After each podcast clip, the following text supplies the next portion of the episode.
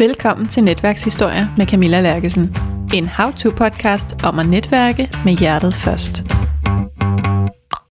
I denne her episode skal du møde Christine Nordam Andersen, og vi skal tale om kvinder i finans. Både som navnet på en netværksgruppe, og lidt mere generelt om, hvad netværk betyder for kvinder i finans. Det er nemlig en branche, der har svært ved at lokke kvinderne til, og også at holde på dem. Og vi kommer blandt andet til at tale om, hvilken betydning netværk har for at forbedre de her vilkår i branchen. Og det var faktisk også et netværksmøde i Kvinder i Finans, der blev startskuddet til Christine Nordam Andersens forretning. Og siden hun er blevet selvstændig, der har Christine for alvor fået behov for sit netværk.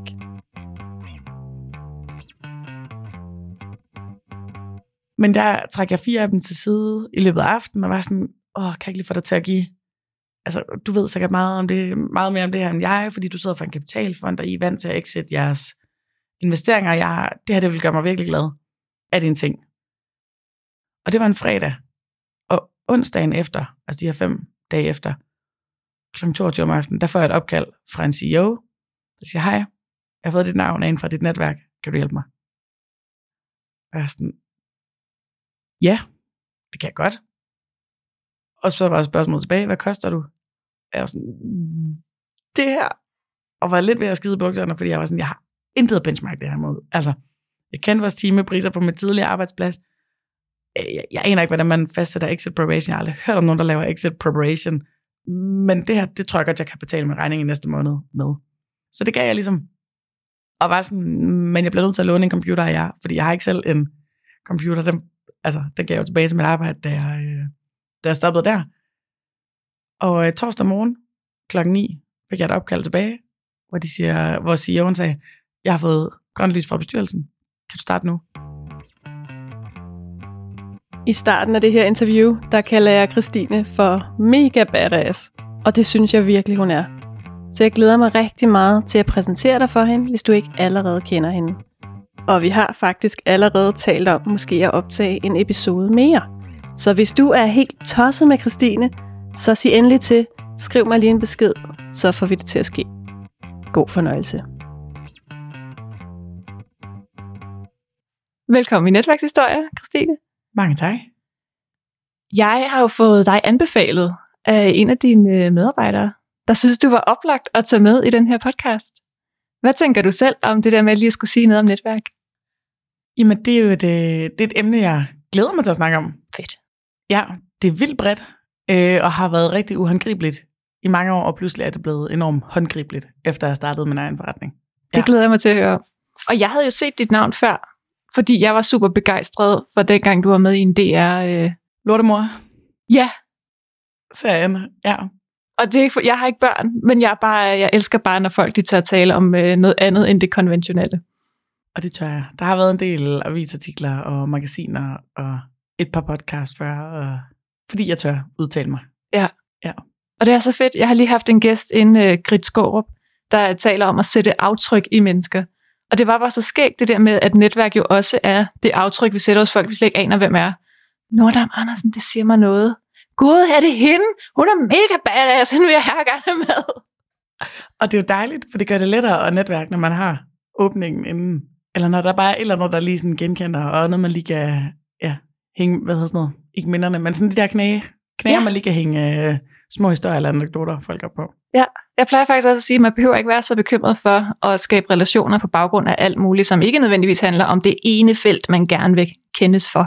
Nej, og det er en rigtig god pointe. Det er også det, jeg oplever. Ja. Og hvor jeg tror, i mange år så har det været sådan, åh, jeg vil ikke kendes for at være, altså jeg har tre børn, og er rimelig ung, og arbejder i den her MRA-branche, og det er nok det, der har gjort, at jeg har kommet i så mange medier. Og sådan, fordi det er jo rimelig, det er jo rimelig vildt, kan man sige. Øhm, og det har jeg lang tid været bange for, hvordan, at blive kendt for det. Mm. Men det skal slet ikke være. Nej, det tror jeg heller ikke. Overhovedet ikke. Specielt når du, når du siger badass. Ja. Altså, som er noget, der går rigtig godt i spænd med MRA-branchen og drive sit eget konsulenthus. Og nu siger du MRA-branchen. Det måtte jeg selv lige slå op. Så hvis man nu øh, skal slippe for det, hvad er det så? Yes. Øhm, det står for Mergers and Acquisitions som er sammenlægninger og opkøb af virksomheder. Og det handler egentlig om at overdrage aktiver. Øhm, så det kan både være en virksomhed, der bliver gerne vil sælges til en konkurrent, bliver købt af en konkurrent, men det kan også være kapitalfondene, som jo lever af at købe virksomheder, holde dem i nogle år, gøre dem bedre og sælge dem til en højere pris. Så alt, hvad der har med virksomhedstransaktioner at gøre.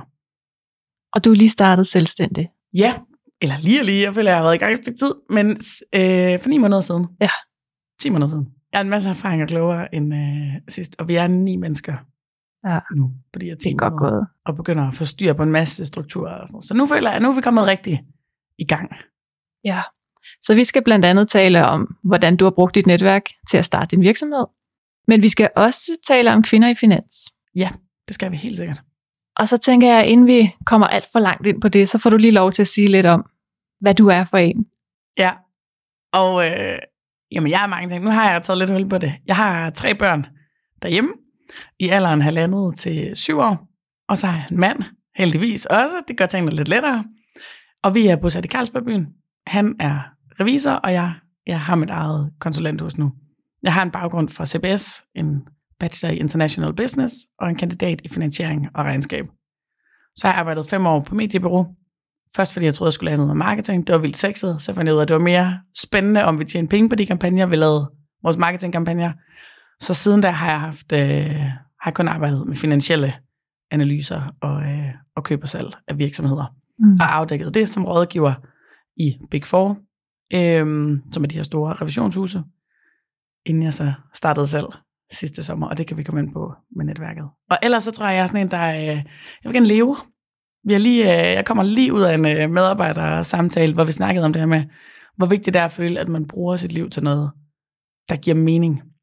Og lige sådan, at jeg føler, at mit liv ikke giver mening, så handler jeg på det, og er ikke bange for at ændre ting, og sætte spørgsmålstegn ved, selvom du får børn, så behøver du ikke bare, altså, ikke gå ned i tid, og du behøver ikke, kan du, kan du få ting sammen på nogle andre måder, og hvad giver mening for mig, sådan rent følelsesmæssigt. Så jeg er, et, jeg er et handlemenneske, og der er ikke altid så langt fra tanke til handling. Og hvad med det der netværk? Hvad tænker du om det? Jamen, jeg tænker, at øhm, til dem, der ikke ved det, det er der sikkert mange, der ikke gør, så den her international business, øhm, som i mange år har været den linje på universiteterne med det højeste gennemsnit at komme ind på. Mm. Men den her international business, den øh, fandt jeg ud af. Alle, alle folk snakkede om, hvor god den var, og hvor godt netværk det var. Jeg var sådan, øh, altså, det kommer bare omkring en masse ting. Jeg bliver ikke rigtig specialist i noget, så hvad er det, der er så godt ved den? Og det fandt jeg først ud af mange år efter, da jeg egentlig blev færdig som, øh, som kandidat, og fandt ud af, nå, så det det kan, det er, at det kan gøre, at jeg ikke behøver at skrive en ansøgning, men bliver prikket på skulderen af mit netværk, fordi at så er nogen, der arbejdede et sted, og de manglede en ekstra, det startede med at være studentermedhjælper, og så bagefter manglede de nogle flere kvinder i deres fuldtidsstillinger. Så det der med bare at blive prikket på skuldrene, det var det, det rigtige netværk kunne. Ja. At blive prikket af folk, som allerede sad de rigtige steder. Og det er så fordi titlen på uddannelsen allerede der var anerkendt Ja. i branchen? Eller var det et netværk, du fik på studiet? Jamen, det starter med, at jeg vil sige, altså, de her enkelte nye jobs, jeg fik, det var på grund af folk, jeg kendte på studiet. Mm. Men det, jeg siden han har oplevet, det er, at alle, der har læst IB, blåstempler folk, der har læst IB. Så ligesom når man siger det, så er man, så er man ligesom godkendt Ja. af det bredere IB-netværk. Så det vil sige, det er også, når jeg henter mine børn ned i børnehaven, og jeg er, sådan der, jeg er ikke bange for at snakke med folk, så jeg snakker med rigtig mange mennesker, også selvfølgelig forældrene til de andre børn. Og når jeg engang mellem møder nogen, og man kommer omkring, hvad man har læst, og hvilken baggrund man har, og vi finder ud af, at vi begge to har læst IB, altså så sådan stjerner i øjnene på os begge to, fordi man er sådan, åh, og så er du en fed type. det lyder jo vildt. Mærkeligt at sige, men det giver bare et rigtig godt netværk. Og der er rigtig mange IB'er, som sidder i ved de store, anerkendte firmaer og i gode stillinger. Så, øh, så hele IB-netværket har jeg fundet ud af, hvor meget det betyder. Ja, det giver vildt god mening. Altså, jeg har oplevet det samme på retorik. Jeg, jeg var med på den ene årgang, hvor man prøvede at fordoble optaget. Men ellers så har det været et studie på 30 mennesker hvert år. Så alle kendte alle, og vi har haft nogle virkelig gode ambassadører ude i virksomhederne, der bare har sagt, ej, du skal ikke have en kommunikationsuddannelse, du skal have en retoriker. Og det er jo det, der, der, der er nødvendigt. For når Ja. først IB'erne, så i første omgang er jeg kommet til at sidde i de ledende stillinger og skal ansætte nogen. Og dem, der ligner en, er jo typisk dem, man synes, der er allerbedst og allerfedest at, øh, at være sammen med. Og det har så banet vejen for os. Så der fandt jeg ud af, hvad et godt netværk kan gøre, og at det bare gjorde rigtig mange ting rigtig meget lettere for mig. Men også sådan noget som, altså helt tilbage til efter gymnasiet, hvor jeg skulle, være, hvor jeg skulle have sabbatår, så var det min forældres netværk, der gjorde, at jeg kunne komme ud i verden og fik et job i Singapore. Nå, okay. Hvordan det, det? Hvem gjorde- kendte det der? Jamen, det var min fars bedste ven, der havde en, øh, en virksomhed derude, hvor jeg så kunne komme ud og arbejde.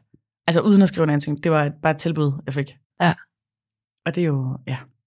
Så net- netværk er virkelig, virkelig effektivt. Hvad lavede du så i Singapore? Jamen, jeg sad ude og, og hjalp produktionen med at samle. Jeg samlede spejlreflekskameraer, og Jamen, jeg, altså, jeg lavede alt muligt totalt usekset. Jeg var der bare for oplevelsen. Ja. Og så drak jeg en hel masse øl, når jeg ikke gik på arbejde. Og øh, var frivillig op i den danske sømandskirke. Passede alle dem, der var udstationeret, deres børn, og lavede øh, fredagsbar, og øh, fik en ordentlig ind på opleveren. Nej, hvor godt. Jeg har for nylig fundet ud af, at det virker også omvendt. Det der med, at nu, mine forældre har også været gode til at få mig afsted rundt i netværket og ud i job. Nu har jeg for nylig givet min mor et job gennem netværk. Det okay. er altså et ret fed følelse også. Der tror jeg ikke, jeg, det ved jeg ikke, om jeg... Jo, det kan da godt være, det kan eller andet. Ja. Jeg tænker, at mine forældre er på vej ud af... De er nærmere på vej ud af, af arbejdsmarkedet. Men du har ret. Ja, og det, Det går der sikkert alle veje. det er min mor jo i virkeligheden også, og derfor vil hun bare have noget deltid. Så da jeg blev tilbudt noget deltid i den lokale guldsmed, fordi hun sidder i et netværk, som jeg er med i, så var jeg nede til den der øh, samtale, som jo ikke rigtig var en samtale, fordi vi kender godt hinanden, men, men nu er vi her lige for en god ordens skyld. Og alt det der, hun beskrev, så sad jeg og tænkte, det lyder mega fedt. Det lyder bare lidt mere som min mors arbejde egentlig. og hun leder jo. Så, så Et match. så skyndte jeg mig hjem til hende og sagde, skal jeg ikke lige prøve at foreslå dig i stedet for mig? Fordi altså, jeg kan lave alt muligt. Men og det... Og nu der havde jeg tænkt, at vi snakker om lidt senere, men kan jeg lige tage hul på det. Men det er jo faktisk... Det er jo her, netværk bliver farligt. Fordi hvis man, øh, hvis man også snakker diversitet, som er en af de ting, vi gør i vores firma, Mm. så er det her jo det allerledeste. Og det er jo, at man ikke giver alle chancen, og de bedst kvalificerede, men man gør det, fordi man kender nogen, som kender nogen. Og som jeg sagde lige før, så synes vi, at de allerfedeste, det er dem, der ligner os selv. Ja. Og hvis vi så endda plukker dem, der ligner os selv fra vores eget netværk, så, så har vi et, øh, så bliver vi ved med at have et problem, fordi det er jo også det, der er sket. Så det har jeg tænkt meget over det her med, hvis vi, skal, hvis vi virkelig skal være diverse, sætter vi så vores eget netværk ud at spille, eller hvordan, hvordan kan vi så bruge det, og må vi bruge det, hvis vi skal være helt korrekte. Hvad tænker du? Må vi bruge det?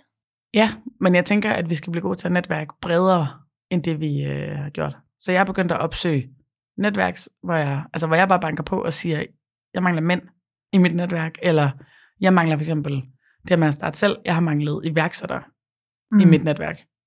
Så nu er jeg kommet med i et iværksætternetværk, og det giver mig noget fuldstændig andet. Og der, altså, vi er også, alle kvinderne kan tælles på en hånd også. Og det, det snakker jo også ind i, altså hvis vi kan, hvis vi kan netværke omkring noget fagligt, eller sådan blive meget skarpe på, hvad er formålet med netværk, så tror jeg også, vi kan ja, få nogle mere diverse netværk. Ja, det tror jeg, du er ret i. I stedet for bare at, altså der er alle mulige, jeg tror, og det er ikke, fordi jeg vil øh, snakke ned om det her good talks, der er, men hvor det her bevilje gået udenom, som også er sådan et stort Ja, jeg kan karriere-netværk. Jeg synes, ideen er rigtig god. Selvfølgelig skal vi snakke mere sammen og finde noget, man kan spejle sig i. Men jeg kan ikke rigtig se, hvad, hvad formålet er, udover at netværke. Og et netværk for at netværke, det giver ikke nogen mening. Det synes jeg er faktisk en virkelig god ting at tænke over med det der netværk. For jeg kender også rigtig mange, der netværker for netværke. Og har også selv gjort det, fordi det, det var åbenbart det, man gjorde. Ja. Ja. Og som sådan en super introvert type, er jeg virkelig også til at tænke, hvad laver jeg her? Ja. Ja. Hvornår skal vi snakke om, altså, det er ikke for sjov, jeg er her. Det er alle energireserverne, der ryger på det her. Ja, og specielt når jeg så flere børn, jeg har fået, og at der er virkelig mange ting, jeg gerne vil bruge min tid på. Så det der med at møde op til noget, hvor der ikke er en klar agenda, det har jeg stoppet med. Ja, jamen, det er klart, jo mere man skal prioritere benhårdt, jo vigtigere er det, at der er et tydeligt formål.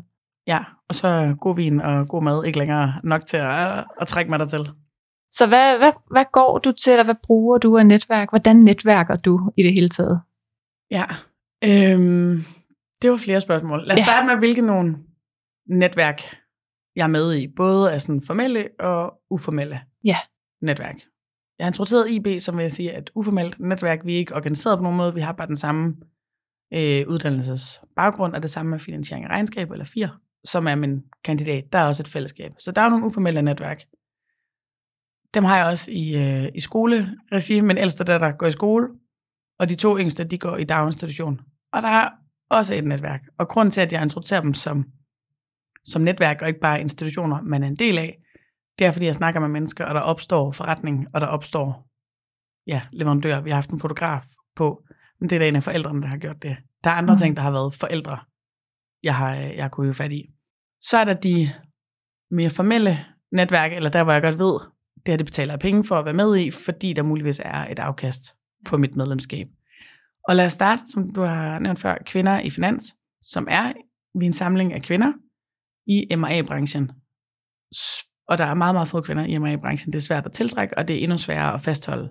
Så for nogle år siden var der to, Nina og Merle, som, øh, som startede det her netværk, og der plejer jeg at sige, at jeg var heldig at komme med, fordi at Merle, den ene af founderne, hun ville gerne hjem fra London, hvor hun arbejdede i investment banking, og, øh, og skulle have barn.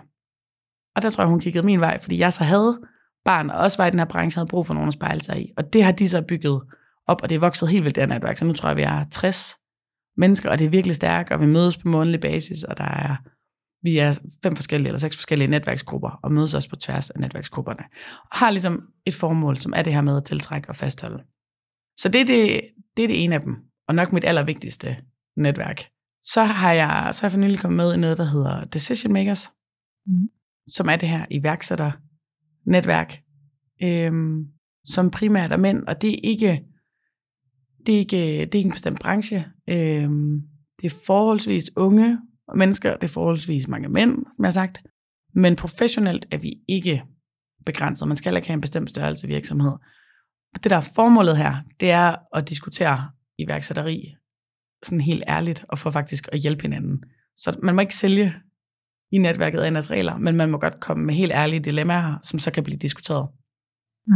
Øhm, så jeg har et med på torsdag, eller om to dage skal vi mødes, hvor jeg har sådan et, hvis man har brug for ekstern finansiering, er der så nogen, der har nogle erfaringer til det. Og det handler jo netop ikke om at sige, åh, det går vildt godt, og vi har vildt mange penge, og vi har vildt mange. Altså det handler om at sige, når jeg har brug for hjælp næste gang, hvordan kan I så bedst hjælpe mig med at få hjælp? Ja.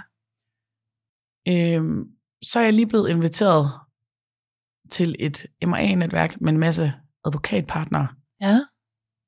Som er sådan lidt nyt for mig, fordi det, der, der er jeg den eneste kvinde, ved jeg, på den her liste, der har givet 21.000 for at, med, for at mødes med dem fire gange. Og det har jeg virkelig været i tvivl, om jeg skulle gøre. Fordi der er det sådan, øh, altså det er nogle, så skal vi diskutere øh, post-merger integration, som er efter du har lavet to transaktioner og skal merge to virksomheder, eller skal finde ud af, hvordan det skal gå med nye ejere. Hvad gør du så? Og det er ligesom temaet for det, hvilket er rigtig brugbart fagligt. Men der kan jeg være sådan, øh, hvad er det for nogle mennesker, jeg skal mødes med? Det er nok ikke, det er ikke nogen, jeg har meget træning eller meget erfaring i at netværke med. Det har typisk været min chefer, jeg nok kunne sammenligne dig med. Ja, så hvad er formålet eller motivationen for dig? For det første at komme ud af min comfort zone ja. i forhold til at netværke og lære, hvordan netværker jeg med alle de her, nu siger jeg gamle mænd, de er gamle vælgere i 40- og 50'erne, øhm, fordi det er nok også mange af dem, der sidder på beslutningerne, for eksempel omkring, hvem skal være rådgiver på det her projekt. Så jeg skal jo lære at snakke med dem, for at kunne sælge ind til dem. Mm. Men her har jeg, lang, altså har, jeg en, har jeg en forventning om, at jeg går derfra med noget salg, på en eller anden måde. Ja, og det var dem, der inviterede dig? Ja, altså det er et professionelt netværk, så det bliver drevet af nogen, der hedder JUC, J-U-C, som er øh, juridisk et eller andet. Men ja, ja. så det er et professionelt organiseret netværk, hvor de ringer mig op og spurgte, om jeg var med. Okay, og så får man at vide? liste, og så øh, har jeg sagt, okay, det kan jeg vist ikke rigtig tillade mig at sige nej til det her. Men så det er klart med salg for øje. Det her decision makers, det er for min egen skyld, fordi jeg skal kunne finde ud af det her med at være iværksætter, og hvor gør jeg hen for hjælp. Jeg kan ikke spørge mine medarbejdere, for der er nogle problemer, jeg ikke ja, ønsker, at de skal udtale sig i, og min mand har måske ikke det, og jeg kan ikke, altså i min akademiske baggrund, det her IB og 4-netværk, der kender jeg virkelig få iværksættere. Fordi de fleste arbejder for kæmpe firmaer. Så det har været sådan rent personligt. Og så er der kvinder i finans, som er sådan det her visionen, jeg synes, der er rigtig god. Ja, om det giver vildt god mening. Og har du et godt eksempel? Altså jeg plejer at kalde det en god netværkshistorie, hvor man bare kan sige, det her, det er derfor, jeg netværker. Ja, hele Nordam Business Partners, som min virksomhed er, det er kun, jeg skulle sige, det kun startet på grund af netværk, men det, der skete, det var, at sidste år, så øh, fik jeg nyt arbejde, og jeg glædede mig rigtig meget til at starte. uden at gå nærmere ind i, hvad det var, så var det slet ikke, som jeg havde regnet med, eller som det skulle være. Så syv uger ind i det sagde jeg op, uden at have noget andet. Der havde vi på samme tid lige købt en ny dyr lejlighed, min mand og jeg, i Carlsbergbyen. Og så vidste jeg, okay, om halvanden måned kan vi ikke betale vores regninger. Øhm, samtidig sagde både mine forældre, og, eller min far og min mentor og en hætteren, der jeg snakkede med, at jeg skulle virkelig passe på i mit næste job, for jeg kunne ikke vælge forkert igen, for det ville se rigtig dumt ud at have to korte ansættelser mm. på mit CV. Heldigvis havde vi ikke fået daginstitution til vores yngste på det tidspunkt, så jeg gik rigtig mange ture med min barnevogn for at finde ud af, hvad er det, der er det rigtige, og hvordan undgår jeg, at det bliver en kort ansættelse. Og valgte så igen de her køb og salg af virksomheder. Mange af de virksomheder, der skulle sælges, der havde enormt ondt af dem, der skulle sælges, altså af, af menneskerne, af ledelsen i de her virksomheder. Fordi jeg kom, jeg kom typisk fra købersiden som rådgiver og stillede dem en masse spørgsmål og pressede dem enormt meget på deadline. Og jeg har mange gange haft lyst til at hoppe over på deres side og sige, men det er jo bare lige de her tal, du skal trække ud af dit økonomisystem mm. og give dem til mig, og så vil alting være meget lettere. Så da jeg virkelig skulle tænke på noget, jeg godt gad, så var det at hoppe over på den anden side og hjælpe alle de virksomheder, der skulle sælges. Og det har jeg ikke, øh, det er ikke sådan en, en ting i branchen. I hvert fald aldrig en, jeg havde hørt noget om. Og det, det, det er meget ustruktureret. Også fordi det er meget hemmeligt, hvilke virksomheder det er, der skal sælges. Men der skulle jeg til en sommerfest med kvinder i finans. Øhm, og der har netværket vel kørt på i to år på det tidspunkt. Så der var nogen, jeg var blevet fortrolig med, og godt turde blot mig overfor. Og det er først, da jeg synes, at netværk rigtig giver mening, det er, når du tør, altså når du tør blotte dine svagheder. Ja. Og få ærlig sparring. Det ja. der, hvor jeg rigtig gerne vil hen med min netværk.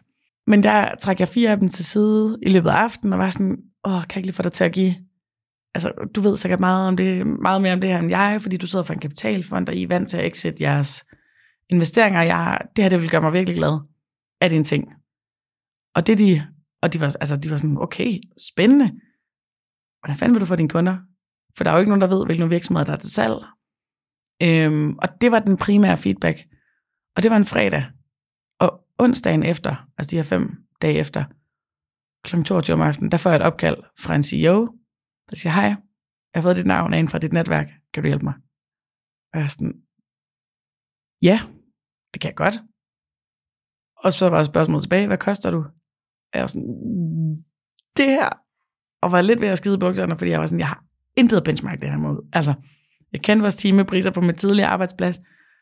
Øh, jeg, jeg aner ikke, hvordan man fastsætter exit preparation. Jeg har aldrig hørt om nogen, der laver exit preparation. Men det her, det tror jeg godt, jeg kan betale min regning i næste måned med. Så det gav jeg ligesom, og var sådan, men jeg blev nødt til at låne en computer af jer, fordi jeg har ikke selv en computer. Den, altså, den gav jeg jo tilbage til mit arbejde, da jeg, øh, da jeg stoppede der. Og øh, torsdag morgen klokken 9 fik jeg et opkald tilbage, hvor, de siger, hvor CEO'en sagde, jeg har fået grønt lys fra bestyrelsen. Kan du starte nu? Så jeg sådan, øh, jeg skal lige tjekke med min konkurrenceklausul og, øh, og finde en måde at komme ud til at på. Og det kunne jeg så få afklaret, det kunne jeg godt, og halvanden time efter begyndte jeg at arbejde hos dem. Ej, hvor vildt. Sideløbende med det, der kørte jeg, så, der kørte jeg alle mulige ansættelsesprocesser for fede virksomheder, altså noget Lego, Mærsk og øh, ja, og uden at sige, hvem det var, der så endte. Men der var et rigtig godt job, som jeg blev tilbudt i løbet af alt det her, som altid ville have været mit drømmejob, så jeg, indtil jeg stod med den her mulighed, og var sådan, okay, jeg kan sgu altid få et job ved Lego og Mærsk. Nu mm. prøver jeg lige at, at gribe den her bold. Og så var det som om, at det blev real. Der er sådan noget sagt nej til de her kæmpe virksomheder, så var jeg sådan, nu er jeg faktisk iværksætter. Eller sådan, iværksætter, det er også et sjovt ord, ikke? Men nu har jeg min egen forretning, og det sekund, jeg havde sagt det, så inviterede jeg mig selv på kaffe nogle forskellige steder, og så gik der en uge, og så havde jeg min næste store kunde. Og det var i juli måned, det her. Og i august skrev jeg under med min første ansatte, fordi jeg havde for travlt til selv at løfte opgaverne. Og så er det ellers bare været at sige, okay, vi har momentum, nu skal jeg have ansat de rigtige, mens jeg tør, og mens jeg ved, der er, altså, der er kunder, og der er en indtægt. Og det har været strategien siden. Så nu har vi brugt de her 10 måneder, øh, hvor jeg har investeret hver en krone, der kommer ind i firmaet, på så også at finde de rigtig gode og de rigtig dygtige mennesker, og ikke bare tage praktikanter. Vi har ikke haft en praktikant, altså, og vi har ikke haft nyuddannede, så jeg hedder erfarne profiler ind. Så det er sådan, det er nu, vi skal smide. Og hvis vi virkelig vil sælge ind og blive taget seriøst, så skal, vi, så skal vi have nogle mere erfaring, og nogen, der kan løfte firmaet. Ja. Jo, du har også set et hul i markedet, der slet ikke har været der. Så hvis man skal overbevise folk om, at det er der, så skal det selvfølgelig også være nogen, der kan, der kan gribe bolden. Ja, præcis. Og fra det sekund, jeg så fik, fik min første ansat egentlig, der smed jeg jo en masse frihed over bord. Det overraskede mig også. Øhm, men så blev jeg også nødt til, at så var jeg sådan, okay, jeg har alligevel opgivet friheden, fordi nu skal jeg være til rådighed og sætte en anden person i gang med noget arbejde, så nu kan jeg godt gå in. Ja. Ja, så jeg tror også, det er derfor, jeg, ja. Men det er vildt sjovt. Og netværk er jo, øh, altså er stadigvæk enormt vigtigt. Både, sådan, både de netværk, jeg er i, men også bare det der med at snakke og få, altså sådan lige luft ud en gang imellem. Igen, de ting, jeg ikke kan sige til min ansatte, Ja. det kan jeg så finde noget netværk, som jeg kan, som jeg kan vende med. ja. Men du er vel også helt afhængig af netværk, når du netop ikke ved, hvilke virksomheder, der kommer til salg. Ja. Det Ja. står ingen steder. Det, det er jo mund til mund. Så det er nemlig, altså hvis ikke jeg har mit netværk, så er jeg, ja, så er der ikke nogen forretning. Og så prøver vi selvfølgelig at brede os ud og lave nogle pitches i nogle virksomheder, vi ikke kender noget, men det er vi først lige begyndt på, fordi nu er vi også, altså nu har vi så tunge eller så høje lønomkostninger, så nu bliver vi nødt til at finde noget ekstern. Jeg kan ikke, jeg kan ikke kun være afhængig af mit netværk. Nej. Og det er på en eller anden måde også meget følsomt. Det er jo også, hvis du så gør et eller andet, der får dig til at stå dårligt i dit netværk, så er du også meget hurtigt ude. Fordi det jo er en mennesketing, og kan vi lide dig, og ja. Ja. Og det er, er heldigvis ikke noget til, og regner heller ikke med, at, øh, at jeg når der til. Men så nu prøver vi at pitche sådan en helt kold canvas, og det er jeg vildt spændt på at se, hvordan det går. Ja, det kan jeg godt forstå. Fordi nu har vi ikke nogen relationer, og det er det, jeg plejer at bygge min forretning på. Ej, det er også det er et vildt spændende grundlag. Og min indgang, men og den første indgang til det, så når jeg finder en virksomhed, hvor jeg tænker, uh, I har brug for hjælp, det kan vi virkelig levere, ind på LinkedIn. Søg på virksomheden og sige, har vi nogle fælles, altså i vores netværk, fordi så kan man lige få den der fordel ind, eller ja, Hvor meget tid skal du så bruge på det? Den her research og øh, ja, networking. Jamen, jeg skulle til at sige alt. Min tid, det skal jeg jo ikke, fordi jeg er stadigvæk direktør for det her firma, og vil være her, og som jeg fortalte dig lige, inden vi startede optagelsen, altså de her mennesker, som jeg har ansat til at starte med, og bare gerne vil bruge tid med, og synes er enormt fede, dem vil, jeg, dem vil jeg stadigvæk kunne mærke, og jeg vil stadigvæk være en del af dagligdagen. Men, øh, men det kommer til at tage, nu siger jeg, slynger jeg tallet ud, 30 timer om ugen. Wow.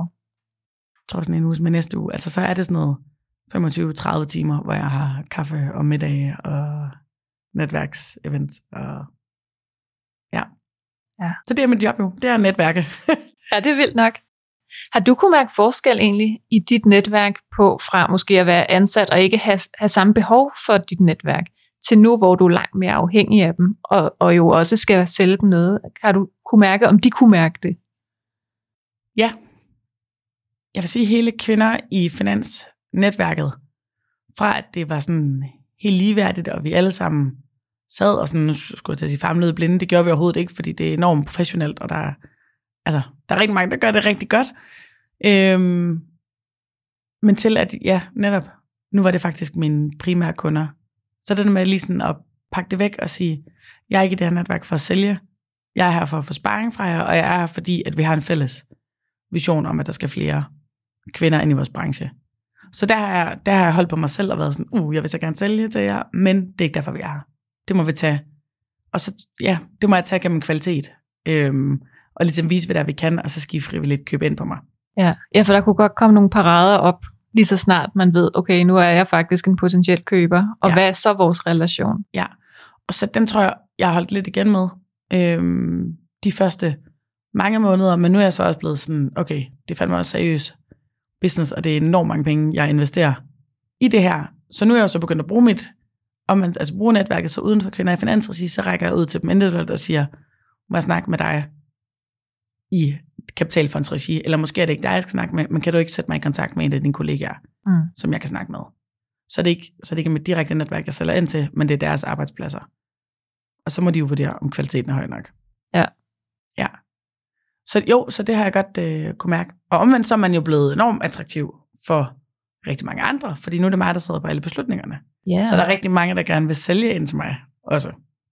Ja. Og det, øhm, og det kan man hurtigt, man, man kan hurtigt gennemskue det.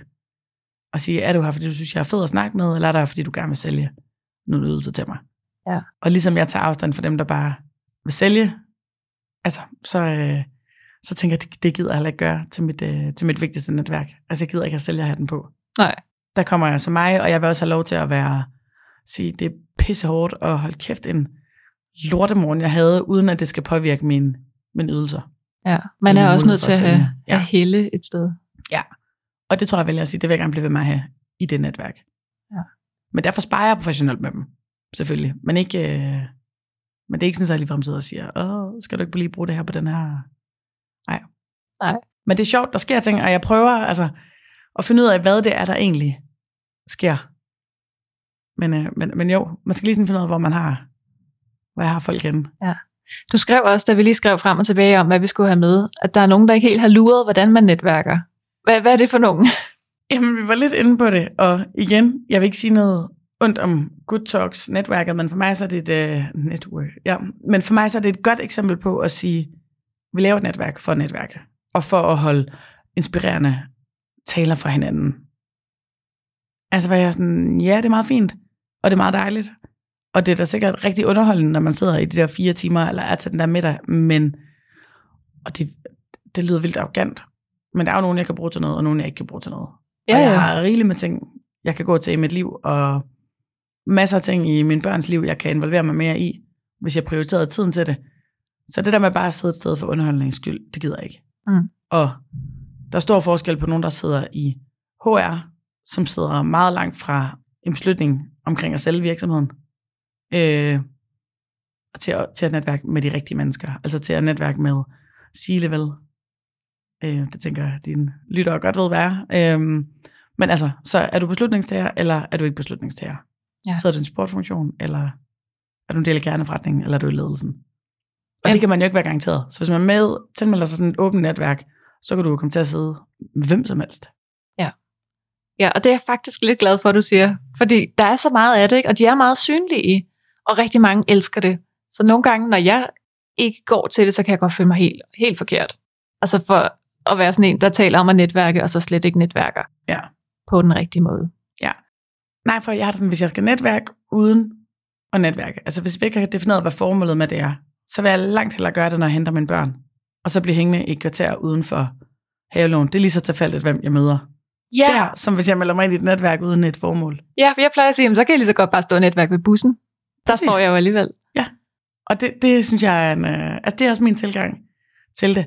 Og så kan man prøve at lave sådan lidt mere øh, strategisk tilfældigt netværk, eller hvad vi nu skal kalde det. Jeg spiller også golf ved siden af, eller jeg vil rigtig gerne spille golf. Men det er så en af de måder, hvor jeg sådan retfærdiggør, at jeg kan tage ud og spille golf, fordi jeg er sådan, ah, men der er gode chancer for at komme til at gå 18 huller med nogen, jeg også kunne bruge til noget professionelt. Ja. Det er slet ikke derfor, jeg er der. altså sådan, det er bare indpakning, men ja. Så der er jo nogle steder, altså sådan, måske bussen ikke det bedste sted. Og stille, måske skal du stille ned i parkeringskælderen i Carlsbergbyen. Så tror jeg, der er rigtig Ja. chancer for. Good point. Så der kan du vælge den scene, hvor du netværker tilfældigt på. Ja, der vil jeg meget hellere have, at folk bare skriver til mig. Og, og det er der jo nogen, der ikke kan lide. Ikke? Jeg vil ikke bare skrive og bede om noget, hvor jeg tænker, please, skriv og bed mig om noget. Jeg vil rigtig gerne levere det. Bare jeg slipper for at smalltalk mig frem til at finde ud af, hvem det er, der skal bruge noget. Ja. Bare spørg mig. Ja, direkte. Ja. Jamen, jeg tror, og jeg tror, det er det, jeg- ikke kan lide i hele det netværk. Folk, der snakker sådan rundt om den varme grød. Altså sådan, vil du sælge noget til mig? Så skal du blive rigtig god til. Du har du 20 sekunder, så fortæl mig, hvad der er, du vil sælge. Jamen det det. Feel free, men oh, gør det kort. Skal du bruge 20 minutter på at stå og være interessant, og for at finde ud af, at du gerne vil sælge mig en ny hjemmeside, eller, eller noget. Det gider jeg ikke. Nej. Så ja, så det tror jeg er min tilgang til, øh, til networking. Og så ja, igen, og hvis du skal nå hen til den ærlige snak, og der, hvor du tør blotte dig og dine usikkerheder, det er for mig det allerbedste netværk. Så hvad, hvad skal man gøre, hvis man nu er sådan en relativt ny netværker? Hvis man bare har hørt, det der netværk, det er altså ret godt. Hvor skal man starte? Og du havde jo en ret konkret idé, at kunne sige uh, sparring på det her, og så var der nogen, der kunne hjælpe dig videre derfra. Øv dig i at snakke med folk. Og det kan ske, så der er forskellige, der er forskellige skills, du skal bruge til det. Der er en ting, der handler om at ture, snakke med folk, så stil dig ned ved køledisken i Føtex, Mm. og bare sådan tur, og, altså hvor vildt, det er jo vildt grænseoverskridende. Det er noget, man skal øve sig i, det der med at tage kontakt til fremmede mennesker, som ikke aner, hvem du er, ikke aner, hvad du vil, og så få dem til at være helt rolige og, øh, og lytte til, hvad der er, du siger. Så det kan man egentlig gøre ved køledisken, altså sådan noget. Ja. Og det handler ikke om, hvad der er, du siger, men det er bare sådan noget, nå, kigger du efter, er den ikke lidt dyr, den der økologiske gær, eller altså hvad du nu kan, hvad du kan sige til dem. Ja. Så er der noget med at finde ud af, hvem der er relevant, hvem er egentlig relevante for dig at netværke med, og hvorfor er du netværker. Er det fordi, du leder efter et nyt job? Så skal du først og fremmest finde ud af, hvor det er, du gerne vil arbejde henne. Øhm, er det fordi, du skal sælge et eller andet, så skal du finde ud af, hvem din primære køber er, og så skal du begynde at netværke med dem, finde ud af, hvor det er, de så kommer med, eller kommer, kommer hen, og så skal du blive rigtig skarp på dit pitch, fordi man har typisk kun en, to chancer. Altså hvis du dummer dig, så havde du den ene chance. Hvis du har gjort et godt indtryk, så kan det godt være, at du Ja. har nummer to chancer for... Det behøver ikke at være øh, at sælge. Altså, men du bliver hurtigt dømt ude, og det der med at komme rigtig og dømme sig selv rigtig inden, det kan godt tage lang tid. Øhm, men nej, så øve sit, sit pitch, og når jeg siger pitch, så er det at lynhurtigt fortælle, hvorfor du er relevant for vedkommende at snakke med. Hvordan lyder dit pitch? Jeg synes, det er det mest skræmmende i hele verden, at skulle lave et pitch. Jeg har lige snakket med en coach i går, der skulle hjælpe mig med at få helt styr på det. Men det kommer an på, hvad jeg snakker med. Så igen det der, jeg har ikke et, jeg har ikke et bestemt pitch. Fordi det kommer an på, hvem det er, øh, hvem det er, jeg snakker med. Men det handler om at fortælle, hvorfor du er relevant, hvilken værdi det er, du skaber, hvorfor folk skal snakke videre med dig. Og det skal man huske, at det handler ikke, ikke om en selv, men det handler om den, man pitcher for. For det handler om at forstå deres problemer. Ja, helt klart. Så pitch handler ikke om en selv. Det handler om modtageren af det. Ja, så handler det nok også om at gøre det mange gange, for at finde ro i det. Ja. Tænker jeg. Ja, præcis. Ja, ja, præcis.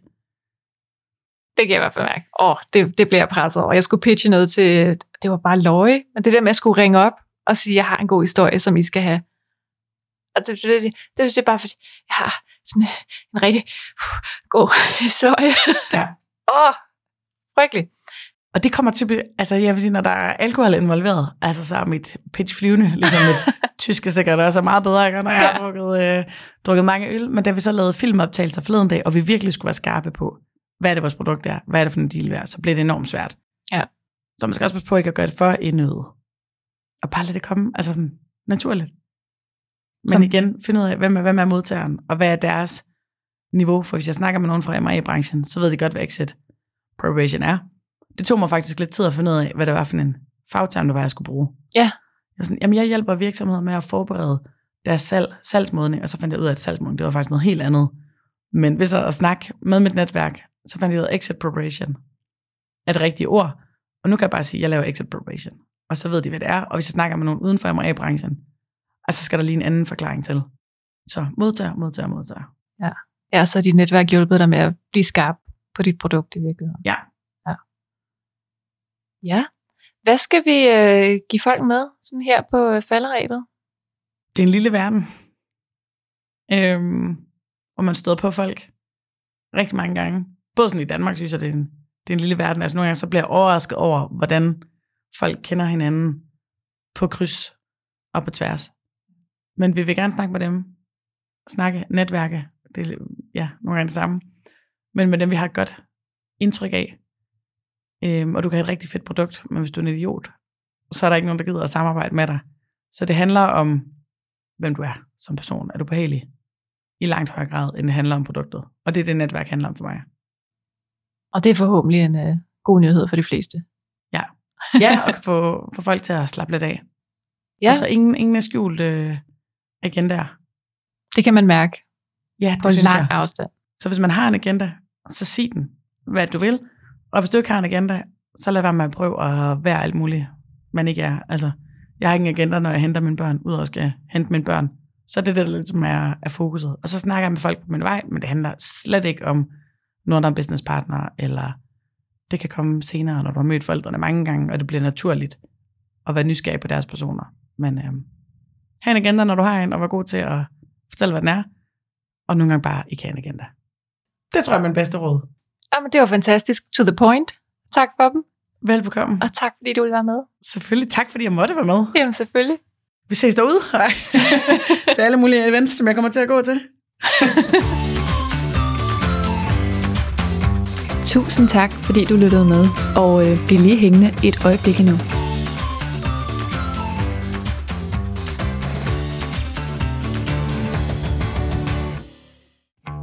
I næste uge kommer du altså også til at møde nogle mega badass kvinder.